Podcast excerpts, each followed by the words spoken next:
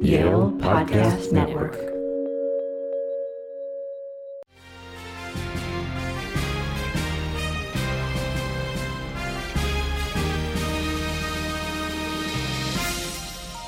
Welcome to the Macmillan Report. I'm Marilyn Wilkes, your host, and our guest is Ranu Roychoudhuri.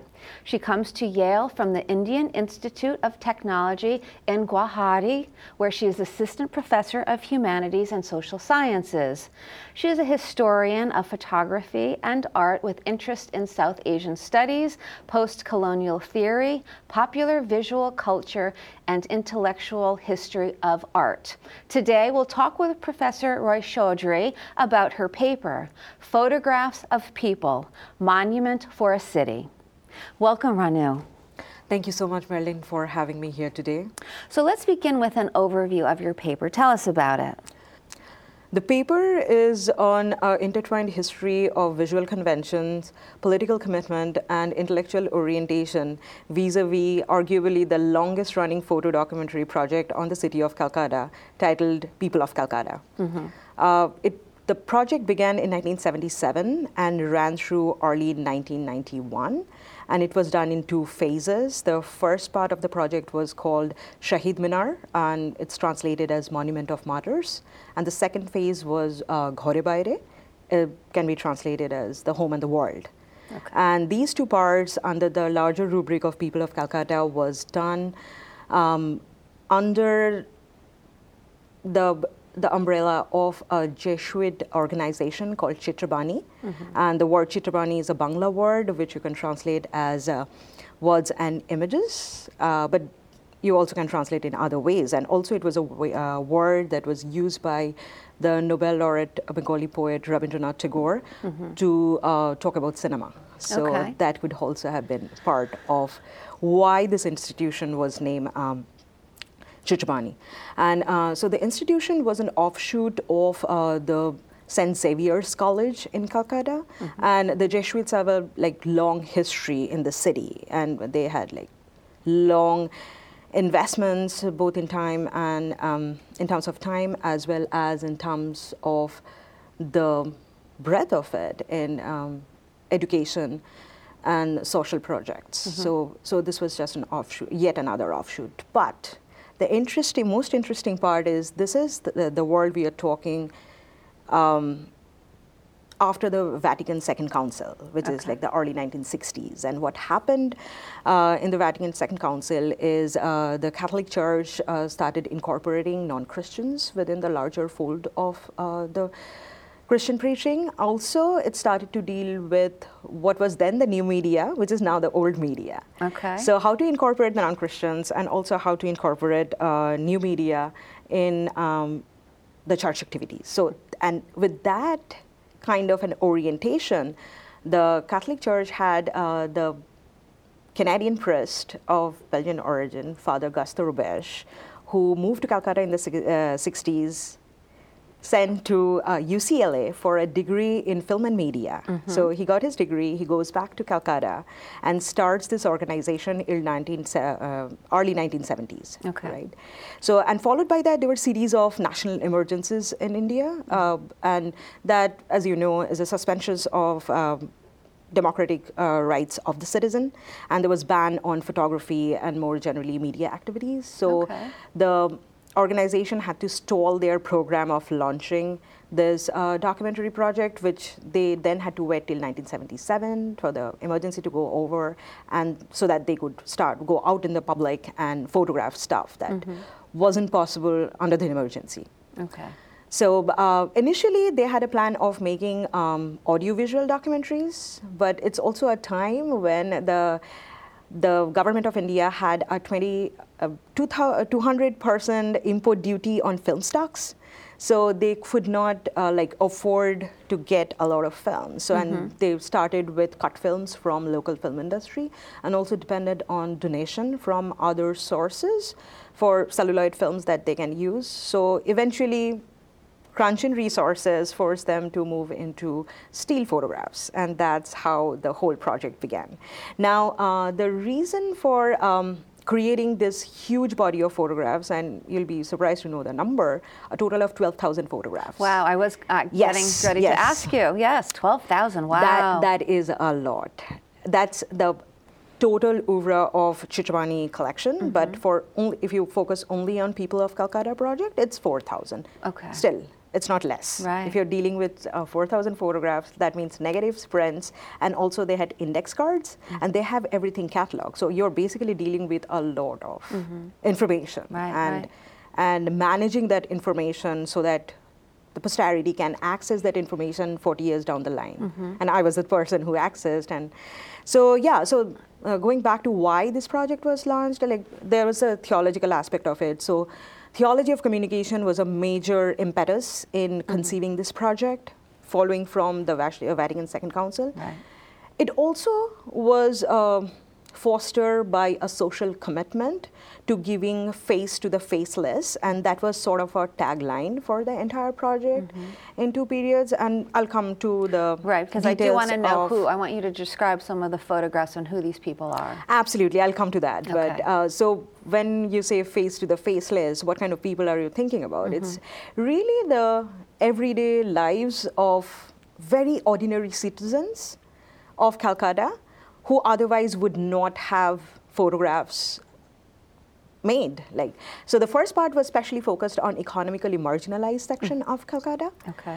and the second part was more sort of a middle class but Okay. but when they focus turn their camera to the middle class it's not the the high achieving middle class that they were thinking about they were talking about more sort of like everyday people in the city and Okay. their everyday very banal mundane lives Mm-hmm. uh, f- and a lot of acts of everyday living that we won't photograph even Mm-hmm. in today's date of instagram and camera phone there are Mm-hmm. certain acts we think it's just too banal to be photographed right, Right. Mm-hmm. you need an event to capture it through Sure. the camera so yeah so so there are two segments so first part is underprivileged calcutta and, and the second part is uh, the middle class calcutta so and the uh, face for the faceless is more sort of the for the first section but i also feel that sa- same thought can be extended to thinking about the middle class Okay. and as i said i mean we are talking about a pre-digital era where even the middle class not all of them would have a camera for to themselves Sure.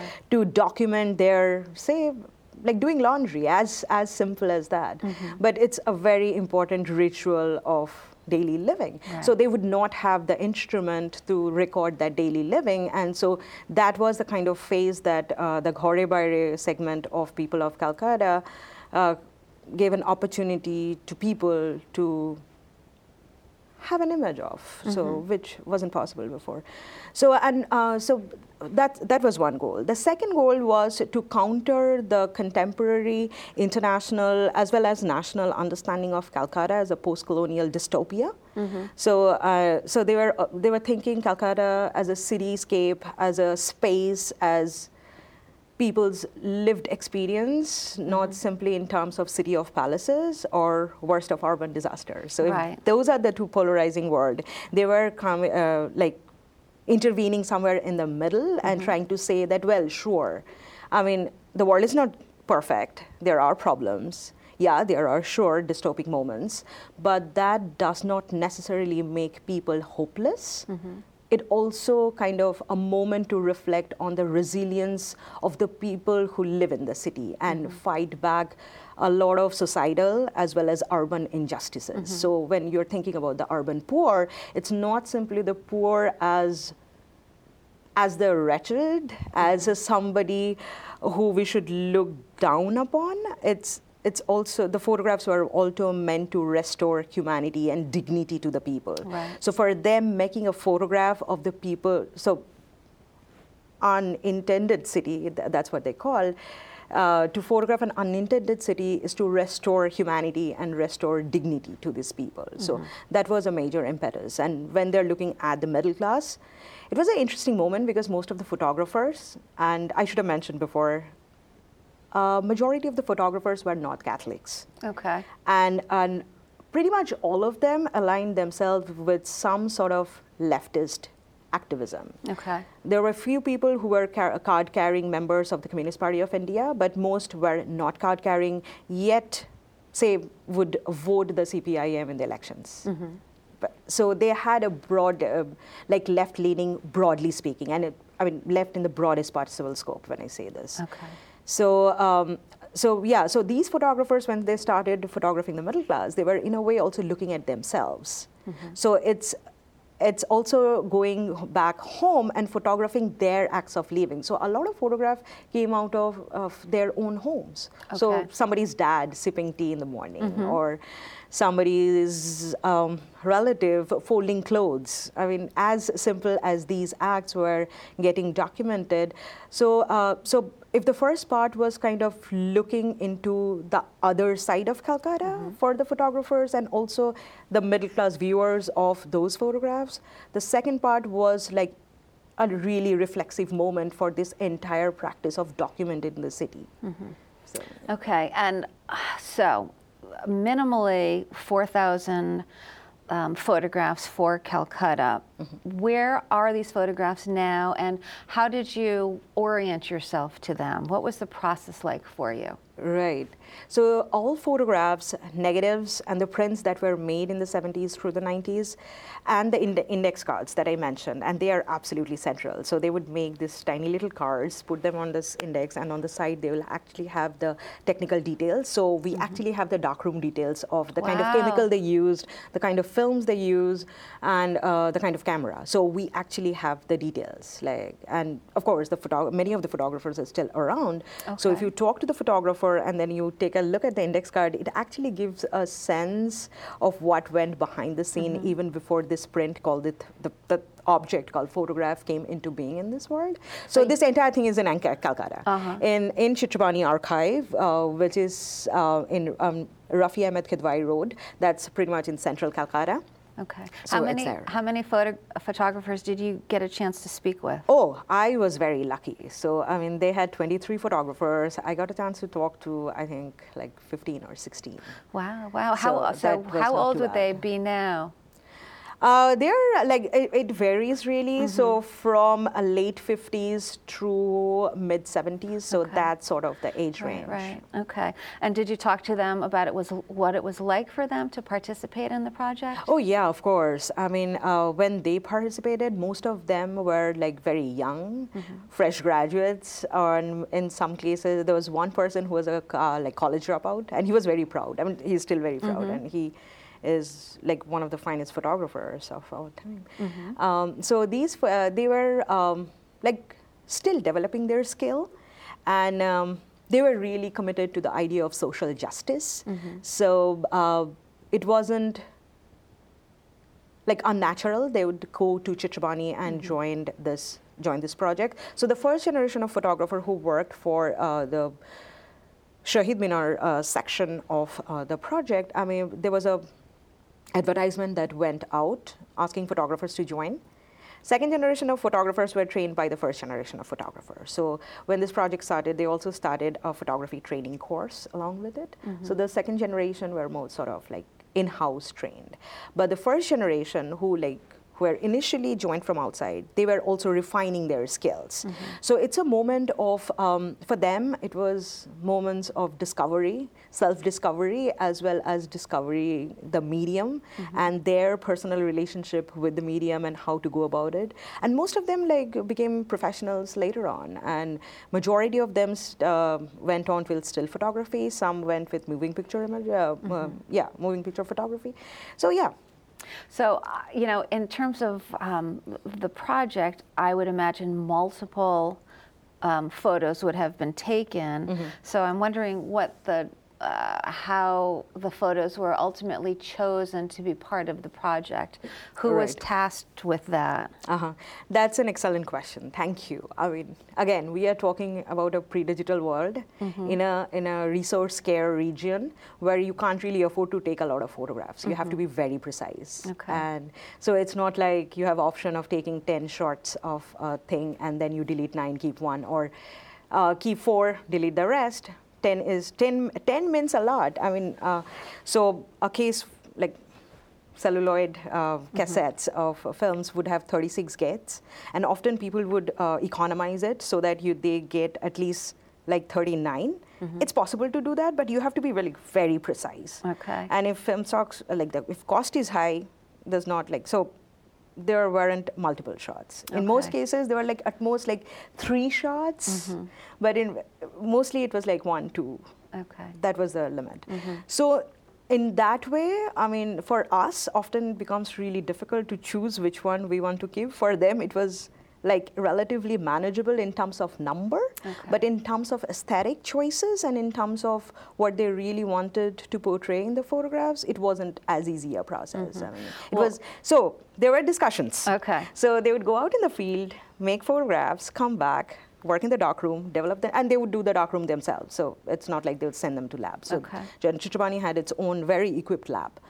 So um, yeah, so they would work in the darkroom and then um, make contact sheets out of them because that's that was we are again we are talking Mm-hmm, of about a period where I remember those days. um, thank you so much. You know, often I mean, just distracting from what we are talking, it becomes very difficult to talk to students, and often I carry Mm-hmm. contact sheets with me when I'm talking contact sheets because they have no clue what I'm talking Exactly, about. They yeah. have no and you like, have the little loop that you get Ah, out yeah, to magnify totally, it. Absolutely. Yeah. So, um, and students like young students, first year, second years, they often don't have a clue that I'm really talking about an object, a physical thing that you can Mm-hmm. Yes. hold in your hand, and not a computer screen. Anyway, Mm-hmm. going back to the point. So they would uh, develop make contact sheets, and they would have like they would all sit together, the ment- the seniors and the mentors, if there were any from outside. Sometimes there would be like volunteers who would come to uh, work with Chitrabani group, and um, they would uh, also participate. And of course, Father Roberge. Okay. So Father Roberge was a really monumental figure in, in this uh, entire institution and in the project. So, so everybody's input was essential, and, and there will be people like, say, Satyajit Ray, the Indian auteur. I mean, he was closely associated with the, uh, the institution. I mean, sometime Father Roberge would so, show some photographs to Ray, and Ray would comment on that. So, and there were like many people like uh, coming and going at some point. Henri Cartier-Bresson was there. So, and they would have like uh, discussion with Bresson, of course. Cartier-Bresson is a very common uh, sort of interlocutor, both intellectually and like in real life. So uh, yeah, so they, would- they would discuss that what is the objective that I went out to field with, and how how is it that I'm contributing to a positive image of the people that I'm photographing. So these discussions would actually lead into the kinds of photograph they want to keep or they want to throw away.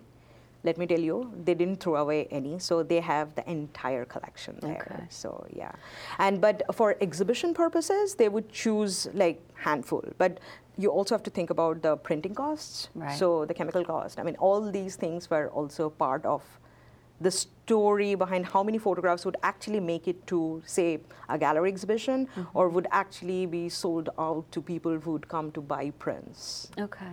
So, So- I am uh, curious if the people of Calcutta themselves, how many do you think were able to see these photographs? Yes, that's uh, a question about circulation. So I, initially, all these photographs were meant to be uh, seen by the people who were depicted in the photographs. So community exhibition was a major ch- uh, channel through which these photographs were seen by the people. So so they would t- again take photograph, come back, develop, and go back with the photographs. Okay. So most people went back some people didn't also i mean they have their personal narrative of, of why they didn't go back i mean yeah but and but even without thinking about how many people actually saw it i think it's important to think uh, from the perspective of the institution the photographers that they really had an intention that the widest possible like group would actually come see their photographs. So they would reach out to the communities rather than expecting communities to come to them and see the photographs.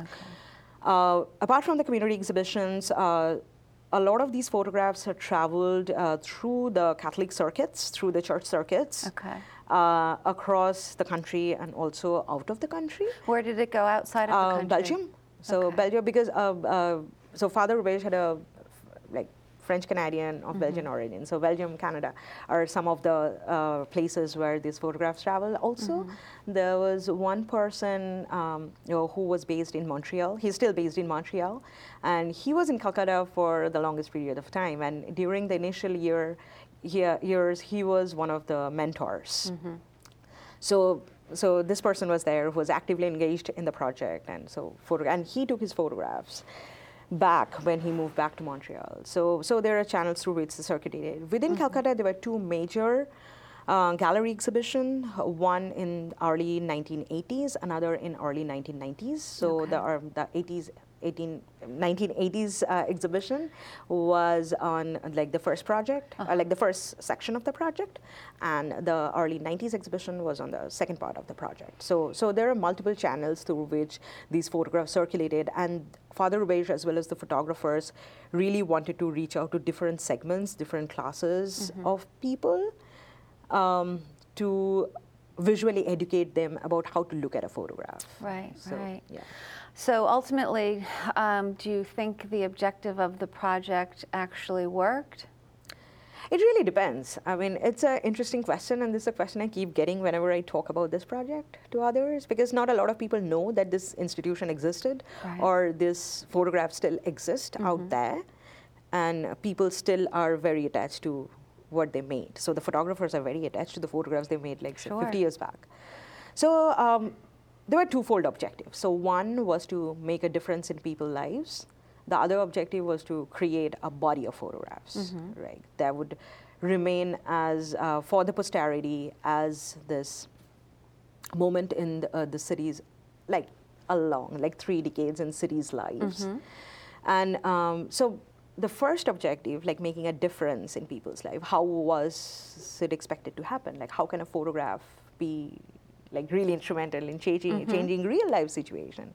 Well, so Father Roberge had a very good answer for that. So for him, it's really uh, like restore by restoring dignity. It's giving people a positive sense of self, giving people hope that they are worthy members of the society no matter what like the hegemonic discourses in the society make them believe they still have um, equal share in in resources in a public life in public spaces and asserting that right for them was uh, seen as a major positive step uh, for um, the Chitrabani uh, collective. I mean, they didn't formally call them a collective, but I mean, I call them a Sure. collective with a small c rather than a uppercase C. Right. So yeah, so I think that happened. Like I mean, if you ask me, I would say yeah. I mean, I see the point, and it really contributed positively in the question of human development. And of course, they created this huge archive of images. I mean, that's like as a researcher, I find it pretty incredible. Invaluable. Absolutely. But then, if you go back to the photographers and if you ask them, or if you ask Father Roberge, they all have their different um, answers. So, for majority of the photographers, um, also it's interesting how over time their answers changed. So, so there was one photographer who said, "Oh, photographs can't make any change in anybody's life." So it was we were just kids. We were making photographs, and we were very happy about our aesthetic uh, pursuits. Another group of people, the majority of them, would say, like, oh, we tried our best, but you, it, wasn't really successful. Now, this version is from 2006. I interviewed this same group in 2013 again, and they said, oh, we were definitely partially successful. You asked Father Roberge, he said, oh, we were moderately successful, and uh, he's still committed to the idea. So so, what is this real change that we are talking about? Does real change mean that I mean the underprivileged would suddenly one fine morning uh, become uh, a more um, economically resourceful person, or are we talking about like change in their vision of themselves? So, what is this? real Empowered them, perhaps. Yeah, exactly. So empowerment can happen at different level, right? So when we say real, we often like associate rea- real with material. And I- as a researcher, I see even if there's no material gain through these photographs, there are a lot of empowerment that definitely happened. Right, Yeah. right. Okay. So final question. You are Yeah. Mm-hmm. here at Yale at the Institute of Sacred Music doing Right. some work. So tell us uh, what you're working on. Uh, well, uh, the, my project at Institute of Sacred Music is was a lo- was kind of a shoot off from this paper and my larger book, book project. So uh, the project at ISM it's called uh, Theology, Politics, Art: photographs from post-emergency Calcutta. So, and here in the project, I'm specifically looking at theology of communication. And that is something I did not explore earlier in my research. So I was more concerned about the photographers, mm-hmm. the photographs they were making. So my focus was more towards these objects and the images and the materiality uh, of a photographic image, more generally speaking.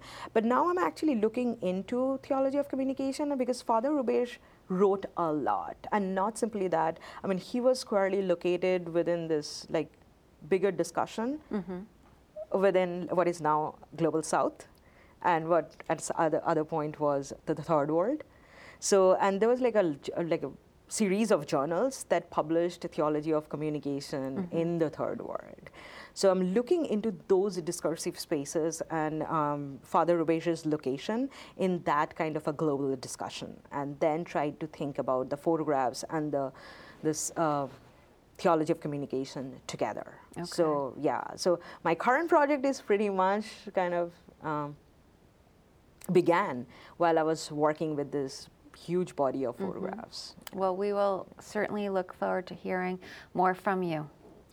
Thank you so much. Uh, thank you so much for being here. It was really fascinating. Oh, thanks again for okay. having me. For more information about Professor Roychoudhuri and her work, please visit our website at macmillanreport.yale.edu.